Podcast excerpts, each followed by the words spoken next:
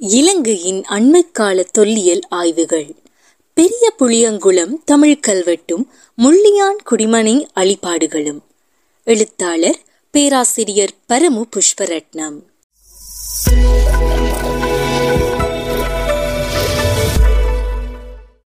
வன்னியில் எழுநூறு ஆண்டுகளுக்கு முற்பட்ட தமிழ் கல்வெட்டு கண்டுபிடிப்பு.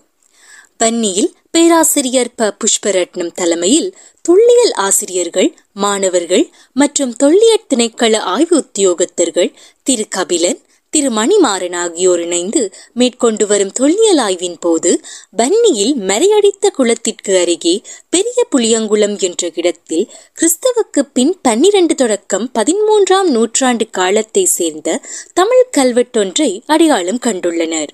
இக்கல்வெட்டு அப்பிரதேச மக்களால் அங்குள்ள வயல்வெளியில் இருந்து எடுத்து வரப்பட்டு அங்குள்ள வைரவர் ஆலயத்தில் தெய்வ சிலைகளை வைப்பதற்கான பீடமாக பயன்படுத்தப்பட்டு வருகிறது.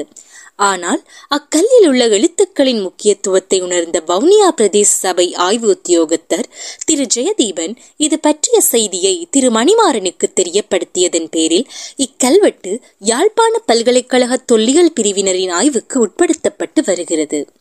பல வரிகளில் எழுதப்பட்டிருந்த கல்வெட்டின் உடைந்த கீழ்ப்பாகமே தற்போது எமக்கு கிடைத்துள்ளது. அதில் ஐந்து வரிகள் காணப்படுகின்றன. அதன் முதலாவது வரியில் உள்ள எழுத்துக்கள் பல பெருமளவு சிதைவடைந்த நிலையில் காணப்படுகின்றன. அதனால் அவ்வரியில் சொல்லப்பட்ட பெயர்களை அல்லது செய்திகளை அறிய முடியவில்லை. ஏனைய நான்கு வரிகளையும் தெளிவாக வாசிக்க முடிகிறது. அவற்றை தமிழக கல்வெட்டு அறிஞர் பேராசிரியர் சுப்பராயலு பின்வருமாறு வாசிக்கிறார். ஆஞ்ஞை முன்னூறு த ஆஞ்ஞை வெல்ல வரையன் சத்தியம் ஈ தூ அளிப்பார் நர புகுவார். ஒரு ஆலயத்திற்கு கொடுக்கப்பட்ட தானத்தை அல்லது அரசால் அல்லது ஒரு நிறுவனத்தால் எடுக்கப்பட்ட தீர்மானத்தை மீறி நடப்போர் அழிந்து நரகத்திற்கு போவது நிச்சயம் என்ற செய்தியை சொல்வதே இக்கல்வெட்டை எழுதியதன் நோக்கம்.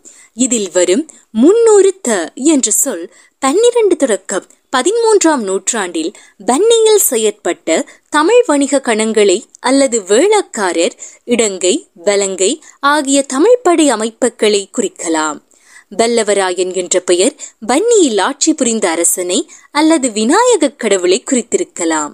தமிழகத்தில் பதினொன்று தொடக்கம் பன்னிரெண்டாம் நூற்றாண்டு காலத்திற்குரிய கல்வெட்டுகளில் வரும் வெள்ளவராயன் என்ற பெயர் விநாயகரை குறிக்க பயன்படுத்தப்பட்டமை இங்கு சுட்டிக்காட்டத்தக்கது.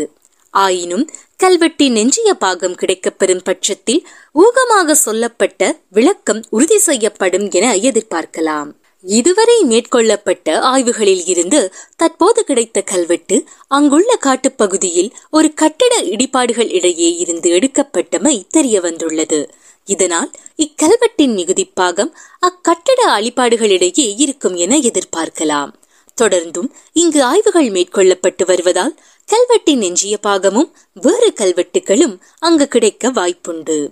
எவ்வாறாயினும் பன்னி பகுதியில் கண்டுபிடிக்கப்பட்ட முதலாவது இடைக்கால தமிழ் கல்வெட்டு என்ற வகையில் பன்னி பற்றிய ஆய்வில் இக்கல்வெட்டுக்கு தனி முக்கியத்துவம் உண்டு என்பதில் மாற்று கருத்திற்கு இடமில்லை.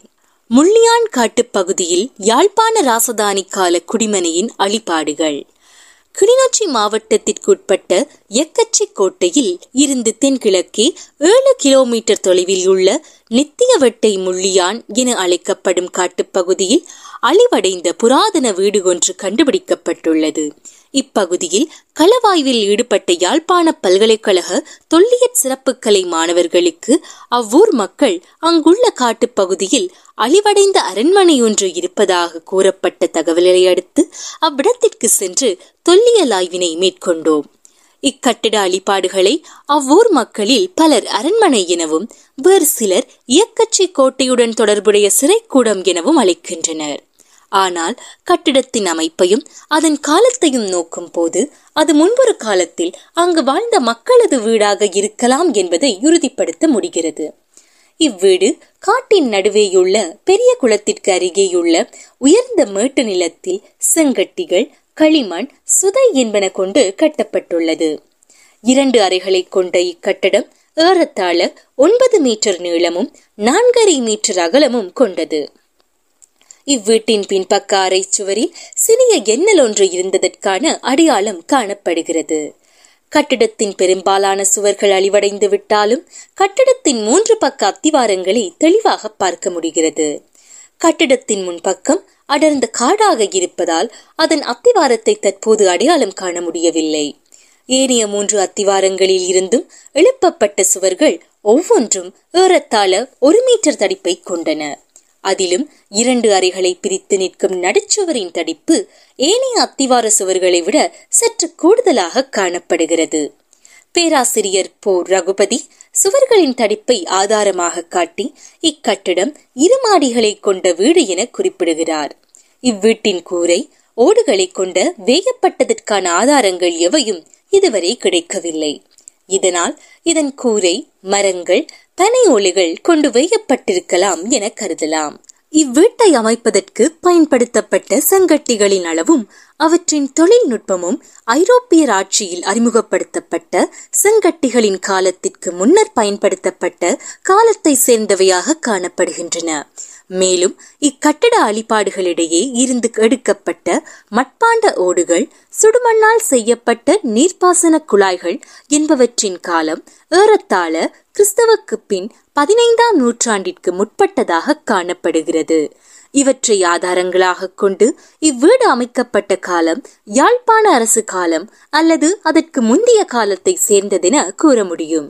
ஆகவே வட இலங்கையில் இதுவரை கண்டுபிடிக்கப்பட்ட காலத்தால் முந்திய குடிமனையாக இதை கருத முடியும்.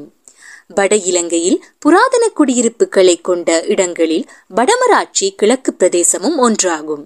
ஆயிரத்தி தொள்ளாயிரத்தி எண்பதுகளில் பேராசிரியர் ரகுபதியும் பின்னர் இக்கட்டுரை ஆசிரியரும் வெற்றிலைக்கேணி உடுத்துறை செம்பியன் பெற்று முள்ளியான் கட்டைக்காடு ஆகிய இடங்களில் மேற்கொண்ட ஆய்வுகளில் இவ்விடங்களில் இற்றைக்கு இரண்டாயிரம் ஆண்டுகளுக்கு முன்னரே மக்கள் வாழ்ந்துள்ளனர் என்பதற்கான சான்றுகள் கிடைத்துள்ளன. யாழ்ப்பாண அரசு காலத்தில் கடல் வழியாகவும் வன்னியில் இருந்து தரை வழியாகவும் கொண்டு வரப்பட்ட பொருட்களுக்கான வரி அறவிடும் கடவுகள் மேற்கூறப்பட்ட இடங்களில் இருந்ததற்கு வரலாற்று இலக்கியங்களில் ஆதாரங்கள் காணப்படுகின்றன. ஆனால் போர்த்துக்கேயர் ஒல்லாந்தர் ஆட்சியைத் தொடர்ந்து இவ்விடங்களில் வாழ்ந்த மக்கள் படிப்படியாக பிற இடங்களுக்கு சென்றதாக இவர்களின் ஆட்சிக்கால ஆவணங்கள் கூறுகின்றன. ஆயினும் இவ்விடங்களில் இருந்து கடல் வழியாகவும் தரை வழியாகவும் பொருட்கள் கடத்தப்பட்டதால் அவற்றை தடுப்பதற்காகவே ஒல்லாந்தர் யாழ்ப்பாணத்தை காட்டிலும் அதிக எண்ணிக்கையிலான கோட்டைகளை இயக்கச்சி ஆனையிரவு வெற்றிலைக்கேணி போன்ற இடங்களிலும் கடற்கரையை அண்டிய இடங்களில் காவல் அரண்களையும் அமைத்தனர். இந்நிலையில் முள்ளியான் காட்டு பகுதியில் கண்டுபிடிக்கப்பட்ட கட்டட அழிபாடுகள் ஐரோப்பியர் வருகைக்கு முன்னர் சரிவான தமிழர் குடியிருப்புகள் அங்கிருந்ததன் அடையாளமாக காணப்படுகிறது. இது போன்ற வீடுகளின் சிதைவுகளும் பாழடைந்த ஆலயங்களின் அழிபாடுகளும் இவ்வட்டாரத்தின் காட்டுப்பகுதிகளில் இருப்பதாக இப்போது தெரிய வந்துள்ளது எதிர்கால ஆய்வுகளால் அவை புது வெளிச்சம் பெறலாம். தொடரும்.